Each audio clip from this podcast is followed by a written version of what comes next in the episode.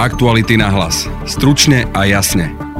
Od pondelka budeme mať 10 čiernych okresov, v rámci ktorých ani očkovaní nemôžu ísť napríklad do reštaurácie či do posilovne. Hoci sa avizovalo, že by sa to mohlo pre očkovaných zjemniť, podľa odborníkov to teraz nie je vhodné. Na dôvody sme sa pýtali hlavného analytika ministerstva zdravotníctva Mateja Mišíka to dodržiavanie tých pravidel a ich vymožiteľnosť sa u nás javí nižšia ako v inde v zahraničí, kde naozaj tento mechanizmus sa javí ako veľmi efektívny. A o téme sa rozprávame aj s analytikom z Dálbe Spátosu, ktorý je zároveň aj asistentom poslanca SAS Mariana Vyskupiča, a to s Ivanom Bošňákom. V tých okresoch sa teraz neblbne. Áno, tam ten život je skutočne spomalený.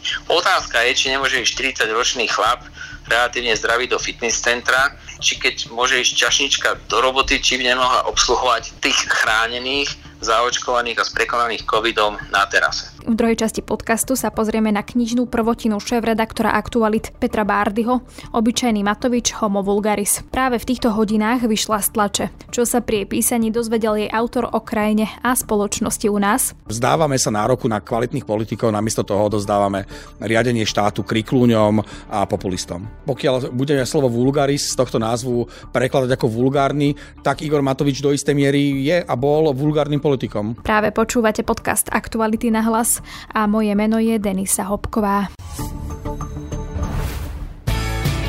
Naštartujte váš biznis s modelmi Ford Transit z edície Worker. Ikony užitkových vozidiel Ford sú teraz cenovo dostupnejšie než kedykoľvek predtým. Či už si zvolíte van, kombi alebo podvozok, s edíciou Worker získate top pomocníka pre vaše podnikanie. Teraz už od 12 999 eur z DPH. Naštívte predajcu značky Ford a vyskúšajte modely Ford Transit. Viac na Ford SK. Ford Transit – istota pre váš biznis.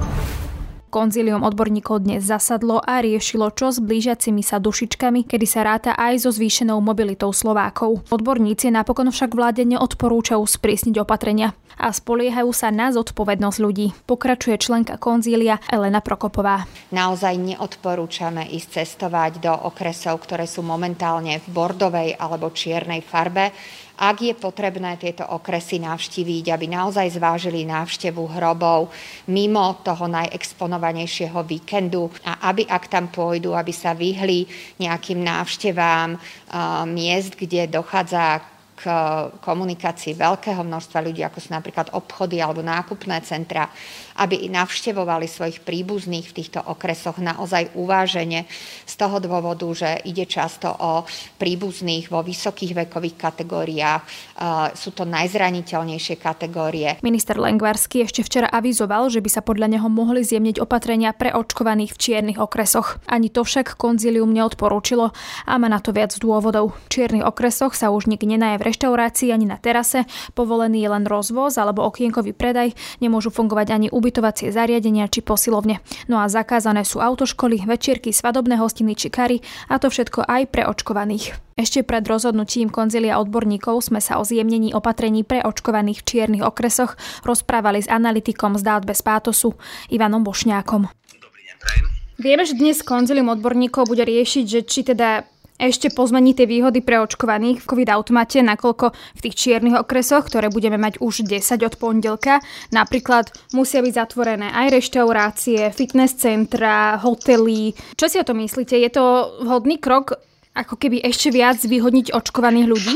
Teraz ak spomínate výhody len pre očkovaných, ja by som si dovolil upozorniť, že bolo by užitočné, aby sa začalo hovoriť o, o, o výhodách pre chránených ľudí, lebo my máme asi 750 tisíc ľudí, ktorí už prekonali COVID a teraz nám ich bude pribúdať tak asi 50 tisíc mesačne a v ďalších mesiacoch možno 100 a 150 tisíc, ktorí to prekonajú. Väčšina z nich je nezaočkovaných, nedáva úplne zmysel, aby sa nedali zaočkovať a oni už tiež sú chránení. A určite má zmysel, aby takto chránení ľudia, nie že požívali výhody, ale vzhľadom na to, že do určitej miery sú menej rizikoví a menej ohrozujú ostatných, tak mali voľnejší ten pohyb, spoločenský, športový, kultúrny život, ale nakoniec aj ekonomickú aktivitu, chodili do roboty, sú to živiteľia rodín, teda pracovali v tých zamestnaniach, od ktorých sme my všetci ostatní závislí. Život sa nesmie nesmie zastaviť. Takže áno, teraz sa to týka desiatich čiernych okresov, je možné, že to bude viac okresov, aj keď relatívne malých od ďalšieho týždňa. My máme tú zaočkovanosť e, oproti iným krajinám, čo sa týka V4, ale aj Európskej únie nižšiu. A teda má zaujíma, že či z epidemiologického hľadiska je teda v poriadku napríklad otvárať tú ekonomiku viac pre tých zaočkovaných, či tam nie je nejaké riziko? No v rebríčku zaočkovanosti dnes Slovensko je so 40 5% prvá dávka, 44% plná zaočkovanosť. Áno, na chvoste, ale nie sme na tom tak ako Kosovo, Čierna hora, Severné Macedónsko, nebo aj Rumúnsko a Bulharsko. Takže nebyčujeme sa, veľa ľudí je zaočkovaných aj v zahraničí, lebo tam pracujú. Takže v tých 44% nie sú. Oni sú v menovateli ako občania Slovenska, chýbajú v čítateli. Takže to percento je asi trošku vyššie. Je veľký rozdiel napríklad medzi tými čiernymi okresmi, kde je zaočkovanosť 37%, a medzi zbytkom Slovenska, ktoré je zaočkované na 45%, keď ich vylúčime. Takže aha, my máme problémy, no máme áno, problémy v málo zaočkovaných okresoch, napriek tomu, že boli relatívne silne premorené v minulosti. No ale my, my nebudeme vedieť, aký je výsledok, ak, ak nezačneme trošku experimentovať. Tak dobre, tie čierne sme zavreli, teraz na tej druhej strane spektra na 62% zaočkovaná Bratislava by si zaslúžila trošku iný život a to je to, čo ste povedali. E, voľnú ekonomickú, spoločenskú, kultúrnu a aj športovú aktivitu.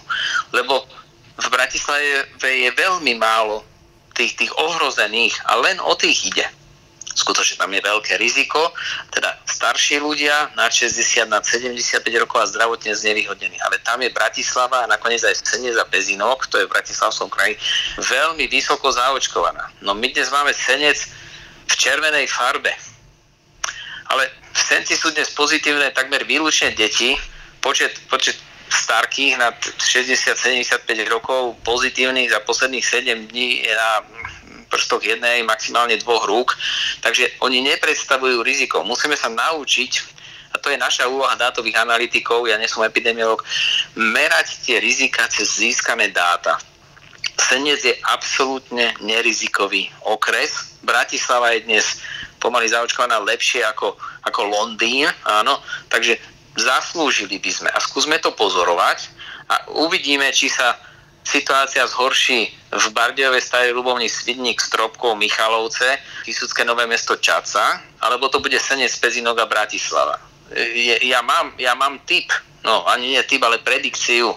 No, no zhorší sa to na severe napriek opatreniam, a v Bratislave sa to nezhoršie ani v Senci, napriek tomu, že sa to tu uvoľní. Kvôli očkovaniu. Ale rozumiem, rozumiem konzíliu, že idú dušičky, tak je to za 10 dní, je tam štátny sviatok, sú aj prázdne, ľudia budú veľa cestovať, sú jesené prázdniny u školákov, tak asi má zmysel teraz tak trošku si uťahnuť ten opasok, už to, už to neuvoľnia, ale po tých dušičkách by som na základe získaných dát, ktoré sú už robustné, by som urobil nejaké rozhodnutie po dušičkách a môže byť iné ako tie, ktoré sa prijímajú teraz. Čiže čo je podľa vás riešenie? Aby to napríklad posudzovali skôr regionálni hygienici, ako sa riadiť napríklad COVID automatom, ak vieme, že niekde sú infikované viac detí a že tí rizikoví, tí seniory napríklad nie sú až takom ohrození, tak by bolo dobré, že sa na to pozrie regionálny hygienik s nejakým analytikom a posúdi, že OK, tuto môžeme napríklad trošku zvolniť.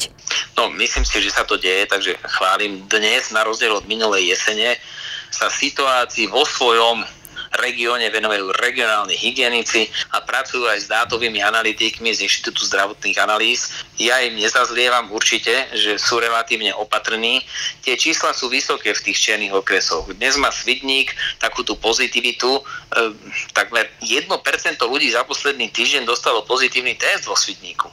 No to je 4 krát viac, ako sme si mysleli, že je hranica pre čiernu, lebo hranica pre čiernu bola, že 251. Oni sú dnes na tisícke.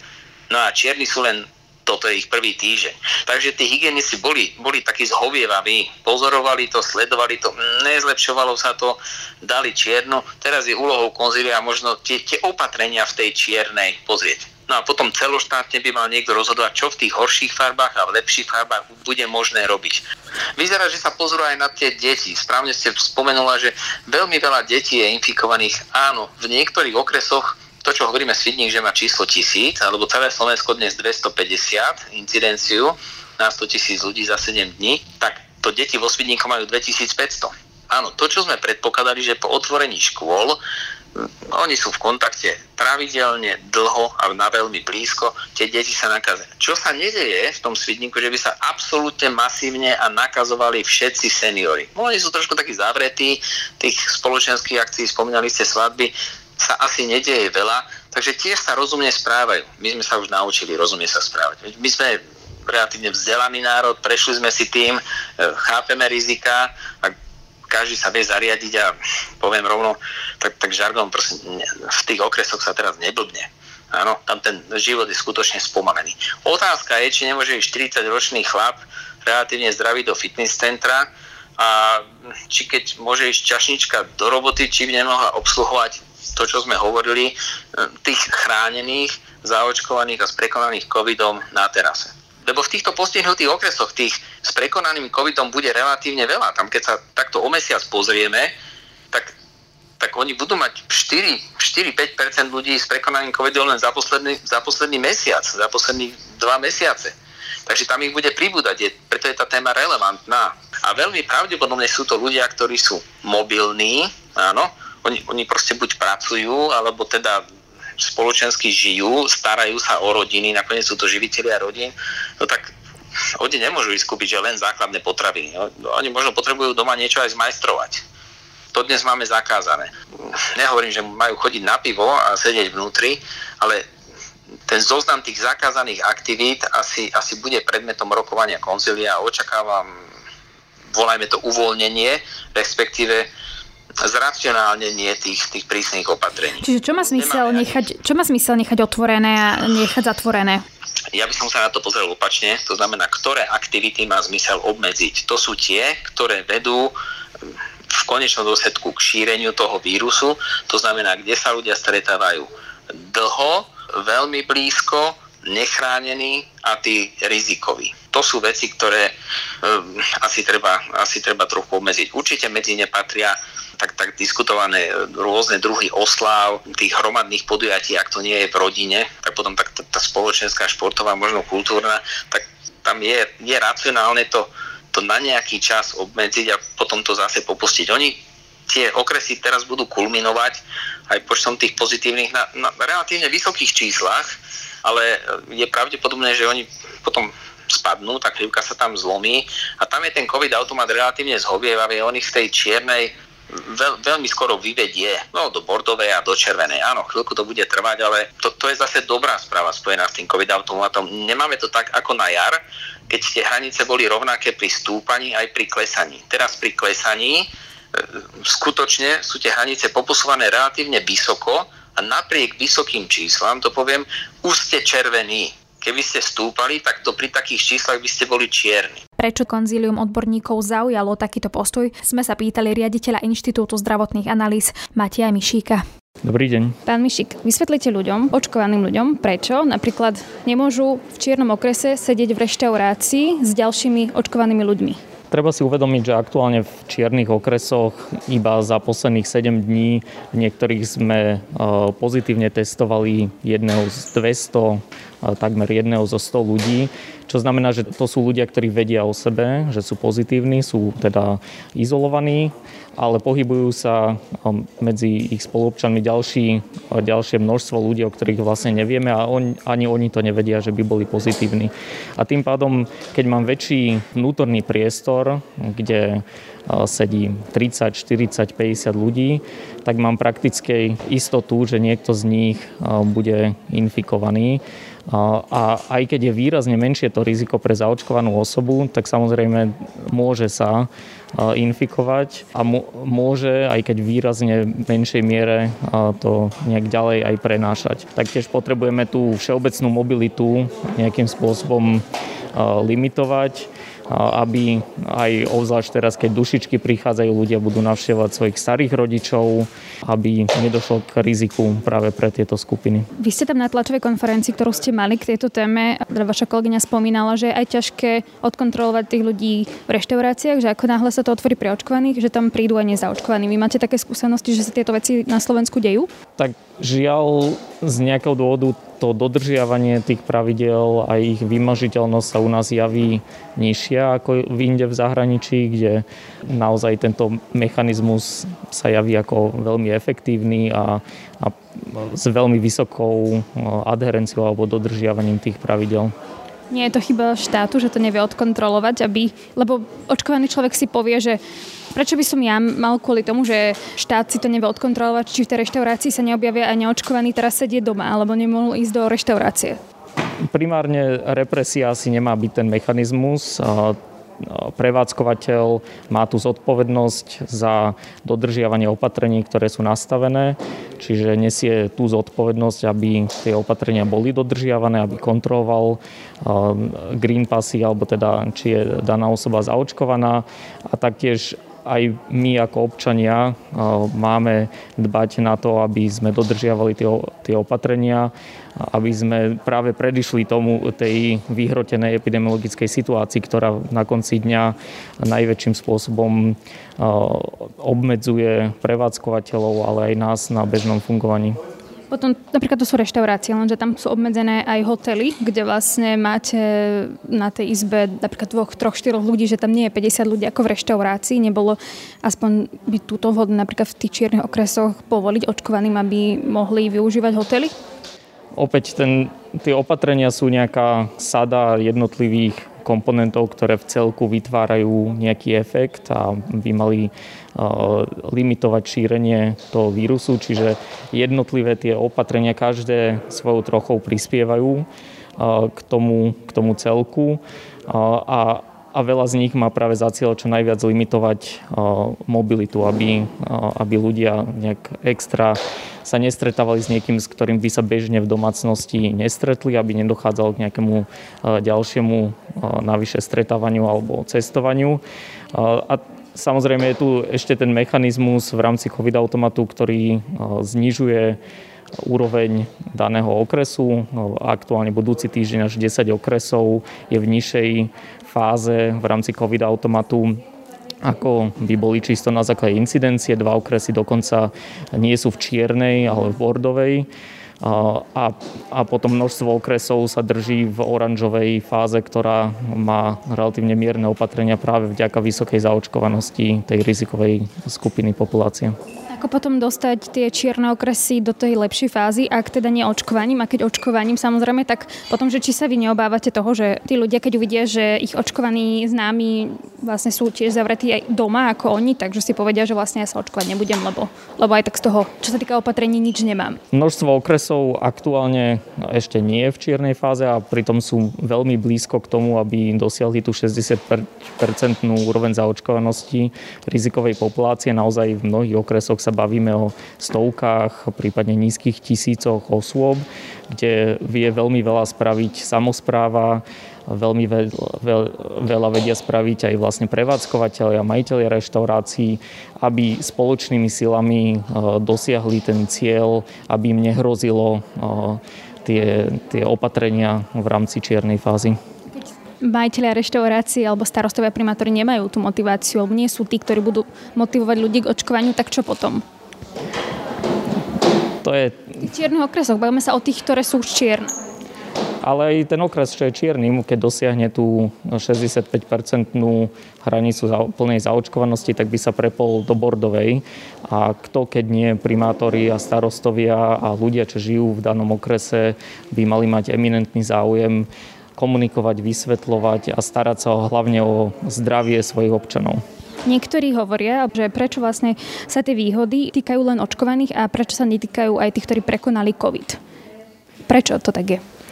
Je to diskusia, kde v rámci konzília sa čakalo na dve veci. Jedna je dostatok dôkazov, aby to bolo tak, tzv. evidence-based, že tieto osoby, ktoré prekonali, sú v podobnom riziku nízkom ako osoby, ktoré sú zaočkované. To je jeden aspekt, tam pribúda stále toho dôkaz, tej dôkazovej bázy. Zároveň aj, aby ten postup bol čo najviac zladený na úrovni Európskej únie medzi krajinami, aby tie pravidlá fungovali čo možno najpodobnejšie. Tam aj teraz prebieha veľmi intenzívna komunikácia na úrovni expertných skupín Európskej komisie, aby tieto pravidlá boli čo možno najporovnateľnejšie nastavené v jednotlivých krajinách. Čiže je to téma, ktorá sa aktuálne rieši aj v rámci konzília a aj budúci týždeň bude opäť jednou z dôležitých tém.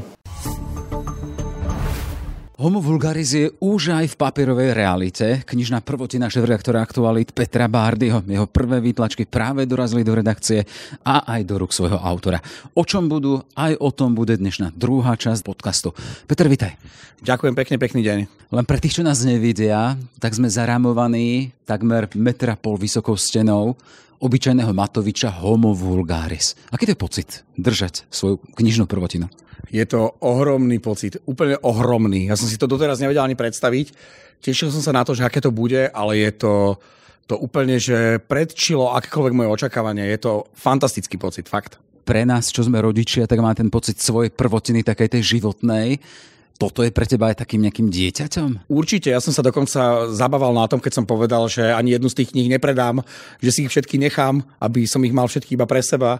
Je to ohromne krásny pocit a teším sa, keď tie knihy budú držať v ruke už aj čitatelia. Pre tých, čo knihu zatiaľ nevidia, sme teda v audio podobe, máme pred sebou zelenú knihu hraškovej farby s názvom Obyčajný Matovič, Homo vulgaris. Páči sa ti? Páči sa mi, ja si pamätám, keď mi prišli návrhy obálok. Jedna bola táto zelená a druhá bola taká čierno taká farebná, klasická, bol tam tvár Igora Matoviča v, v rúšku, v takom čiernom a na tom rúšku bol napísaný názov knihy a som hneď od začiatku vedel, že tá kniha musí byť zelená, že tá kniha musí vyzerať tak, ako vyzerá a takou salamovou metodou som postupne presvedčil o tom aj mojich kolegov, teda tých, ktorí neboli úplne nadšení z toho, že to bude tá zelená a na konci všetci pochopili, že prečo musí byť zelená a prečo je ten výber farby a tá grafika dôležitá a prečo je táto tá správna. Poďme k samotnému obsahu. Tým obsahom je už v úvode tam obyčajný Matovič, ale s tým podtitulom Homo vulgaris. Každému je jasné na Slovensku, že Matovič je zakladateľom obyčajných ľudí. Prečo tam sa hráš s tým slovkom Homo vulgaris? Považuješ za vulgárneho?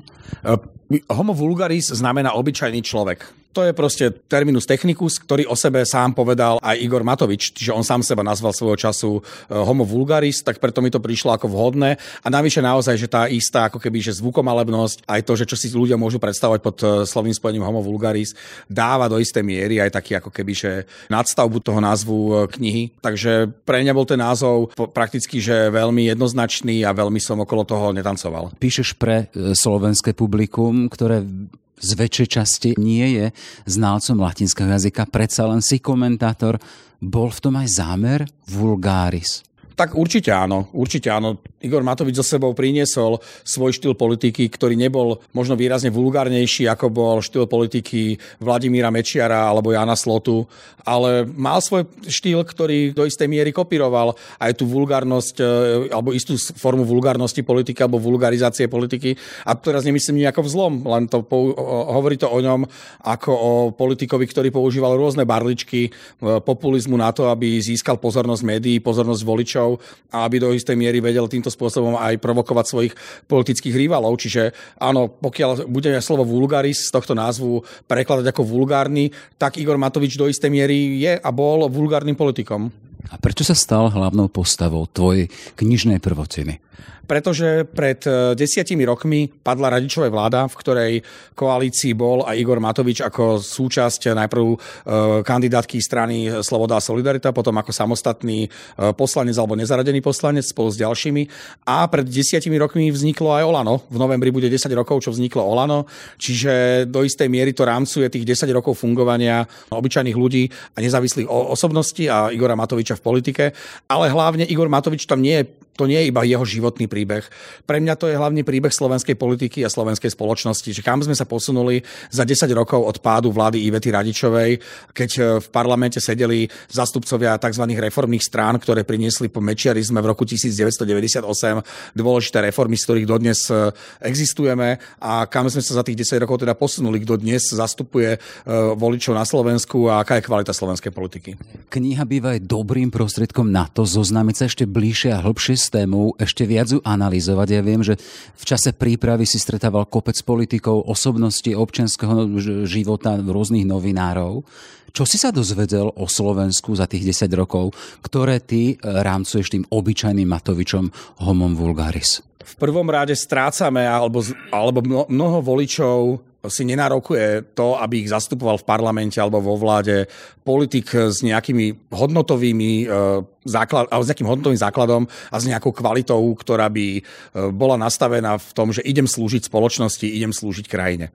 Čiže tu vlastne súperíme s tým, že odchádzajú alebo, alebo zanikajú postupne štandardné strany hodnotové, ktoré na seba viazali voličov a, a existujú rádovo niekoľko rokov, až desiatky rokov a vznikajú nové projekty politické, ktoré majú cieľ dostať sa do parlamentu, respektíve vyhrať voľby. Prichádzajú s rôznymi novými klejmami a dochádza k akési väčšej, väčšiemu takomu tlaku na marketing v politike, namiesto toho, aby politici prinašali reformy a prinašali riešenia.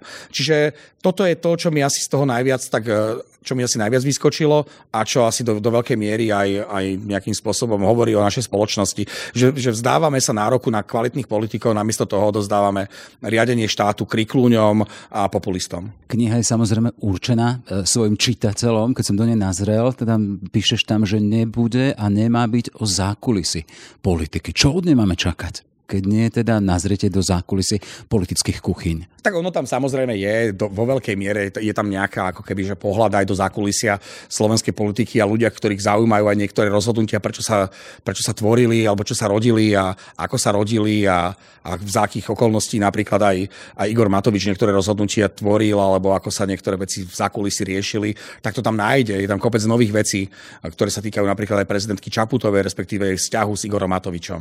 Ale táto kniha nemá nemala byť ako keby životným príbehom politika, ale mala byť e, životným príbehom ľudí a spoločnosti. Čiže ja tam, ja Igora Matoviča a jeho politiku zasadzujem do širšieho kontextu. Igor Matovič úprimne nie je ničím výnimočným, akurát tým, že porazil Roberta Fica. Mali sme tu na Slovensku populistov od roku 1993, čiže od vzniku e, Slovenskej republiky. A tým najznámejším bol samozrejme Vladimír Mečiar, to bol čistý populista, nacionalista. To isté Robert Fico, rovnako populista. Igor Matovič nebol a nie je v ničom lepší nechcem povedať, že lepší, ale nie ničím, že silnejší politik.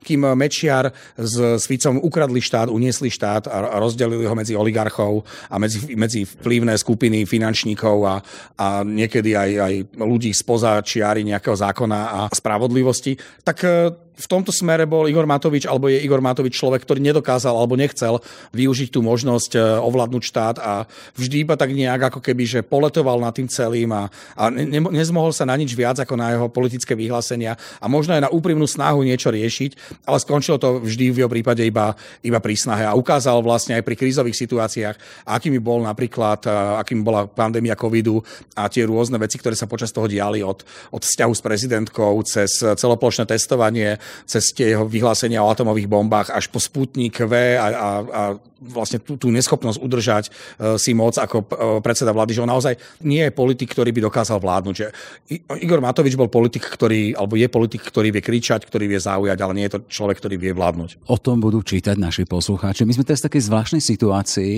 keď redakcie aktuality akoby v údzokách plná obyčajného Matoviča. Tu hovorím o tejto knihe, lebo predsa celé steny sú obložené nákladom, ktorý vyšiel.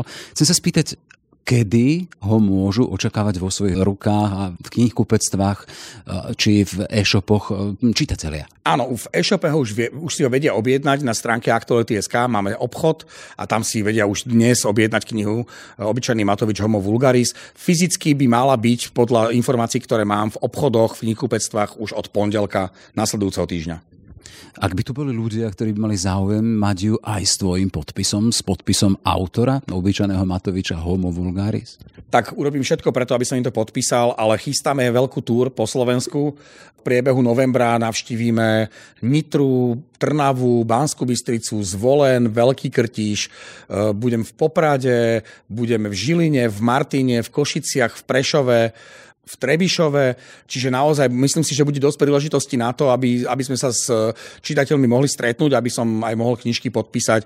Ja všetkých len prosím o trpezlivosť, lebo naozaj teraz okrem, mojich denne, okrem mojej dennej práce budem veľa času tráviť aj tým, aby som e, pomohol k tomu, aby sa kniha Obyčajný Matovič Homo Vulgaris dostala k čo najväčšiemu počtu ľudí, ale samozrejme, že neodmietnem nikoho, kto by chcel si dať knižku podpísať a budem veľmi rád. Pre tých, ktorí nás nevidia, nemáte tu možnosť vidieť rozjasaného Petra Bardyho, čerstvého držiteľa svojej prvotiny.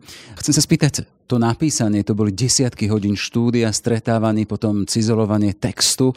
S čím budeš spokojný, keď sa bavíme o poslaní tej knihy, že čo teba uspokojí, keď tá kniha prinesie Slovensku, slovenskej spoločnosti? Ja si myslím, že zmysel tej knihy sa, by sa mohol ukázať až neskôr. Že dnes tú knihu, keď si ľudia prečítajú, tak sa podľa mňa rozdelia na dve časti spoločnosti, alebo dve, dve, dve skupiny. Tá prvá povie, že nesúhlasí so mnou, tá druhá povie, že, alebo tá možno na tri, že súhlasí, alebo tretia povie, že, že môže, OK. Počase si myslím, že keď budeme rekapitulovať eh, Slovensko už o dva roky, budeme mať 30. výročie založenia štátu, a reálne si rozdelíme ten, eh, tých 30 rokov na dekády, tak táto knižka bude mapovať eh, tú ostatnú, tú, alebo tú poslednú tretiu dekádu a ukáže nám v kontexte toho, keď budeme monitorovať, alebo keď budeme hodnotiť prvé 10 ročie, druhé 10 ročie, tak nám ukáže obraz o Slovensku a o nás, kam politici tú krajinu doviedli a čo sme im všetko dovolili. Toľko teda Peter Bardy, autor obyčajného Matoviča Homo Vulgaris. Gratulujem ťa, nech sa ti darí. Ja veľmi pekne ďakujem a fakt verím, že bude v mojich domácnostiach a bude mať z toho obrovskú radosť. Nech ti to vyjde. No a to je z dnešného podcastu všetko. Na dnešnom podcaste spolupracovali Adam Oleš a Jaroslav Barborák. Pekný zvyšok dňa želá Denisa Hopková. Aktuality na hlas. Stručne a jasne.